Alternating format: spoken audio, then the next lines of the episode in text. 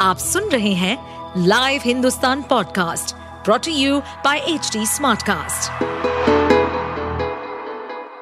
नमस्कार, ये रही आज की सबसे बड़ी खबरें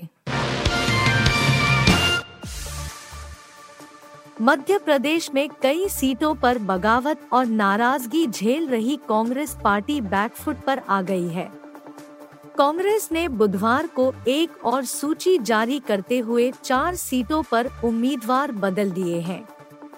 कांग्रेस ने सुमावली, पिपरिया, जावरा और बड़नगर सीट पर पहले घोषित उम्मीदवारों को हटाकर नए प्रत्याशियों के नामों का ऐलान किया है।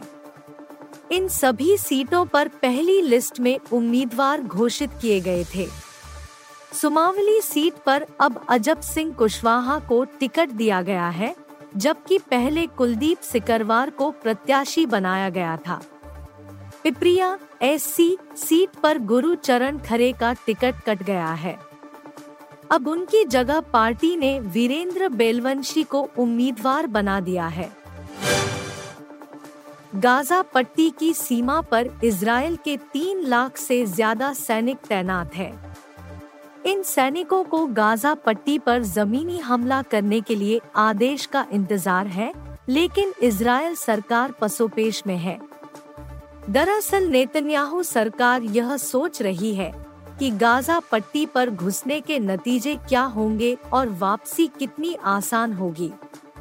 इस बीच अमेरिका ने भी इसराइल को नसीहत देते हुए कहा है कि उसे गाजा पट्टी में घुसने से पहले विचार करना चाहिए। इसके लिए अमेरिका, इराक और सीरिया में अपने सैनिकों को जमीनी जंग में भेजने का उदाहरण भी दे रहा है।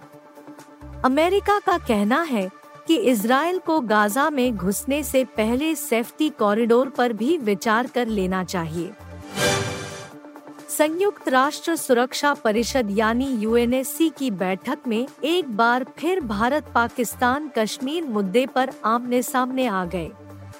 हालाँकि इस दौरान भारत ने पाकिस्तान की बात को तवज्जो देना ठीक नहीं समझा और जवाब देने से साफ़ इनकार कर दिया। यूएनएससी में मध्य पूर्व के हालात को लेकर हाल ही में बड़ी चर्चा हुई है। मंगलवार को पाकिस्तान के दूत मुनीर अकरम ने कश्मीर का मुद्दा उठा दिया। इस पर भारतीय पक्ष से मौजूद आर रविंद्र नाराज़ हो गए।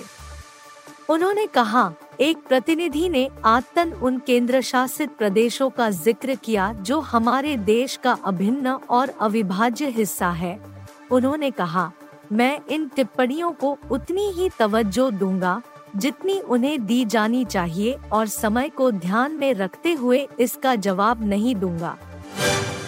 बाबर आज़म से पाकिस्तान क्रिकेट टीम की कप्तानी छिन सकती है। टीम जब वर्ल्ड कप 2023 खेलने के बाद अपने देश लौटेगी तो बाबर आज़म को कप्तानी से हटाया जा सकता है। यहाँ तक कि उन तीन खिलाड़ियों के नाम पर भी चर्चा हो गई है, जिन्हें कप्तानी मिल सकती है। विकेट कीपर बल्लेबाज सरफराज अहमद, मोहम्मद रिजवान और शाहीन शाह अफरीदी को लेकर चर्चा हुई है, जो आगे टीम के नेतृत्व करते नज़र आ सकते हैं। सुपरस्टार रजनीकांत की आखिरी रिलीज़ फ़िल्म जेलर ने वर्ल्ड वाइड धमाका किया है फ़िल्म ने 600 करोड़ से अधिक की कमाई की है और अब फैंस थलाइवर 170 फीट के लिए एक्साइटेड हैं। थलाइवर 170 फीट को एक और वजह जो खास बनाती है, वो है अमिताभ बच्चन संग 33 साल बाद रजनीकांत का नज़र आना थलाइवर 170 से रजनीकांत ने अमिताभ संग एक फ़ोटो शेयर की है और बिग बी की तारीफ़ की है। आप सुन रहे थे हिंदुस्तान का डेली न्यूज़ रैप, जो एच टी स्मार्ट कास्ट की एक बीटा संस्करण का हिस्सा है। आप हमें फेसबुक ट्विटर और इंस्टाग्राम पे एट एच टी या podcasts@hindustantimes.com पर ईमेल के द्वारा सुझाव दे सकते हैं। इस पॉडकास्ट पर अपडेटेड रहने के लिए हमें फॉलो करें एट एच डी हम सारे मेजर सोशल मीडिया प्लेटफॉर्म पर मौजूद हैं। और ऐसे पॉडकास्ट सुनने के लिए log on to W W W dot H D smartcast dot com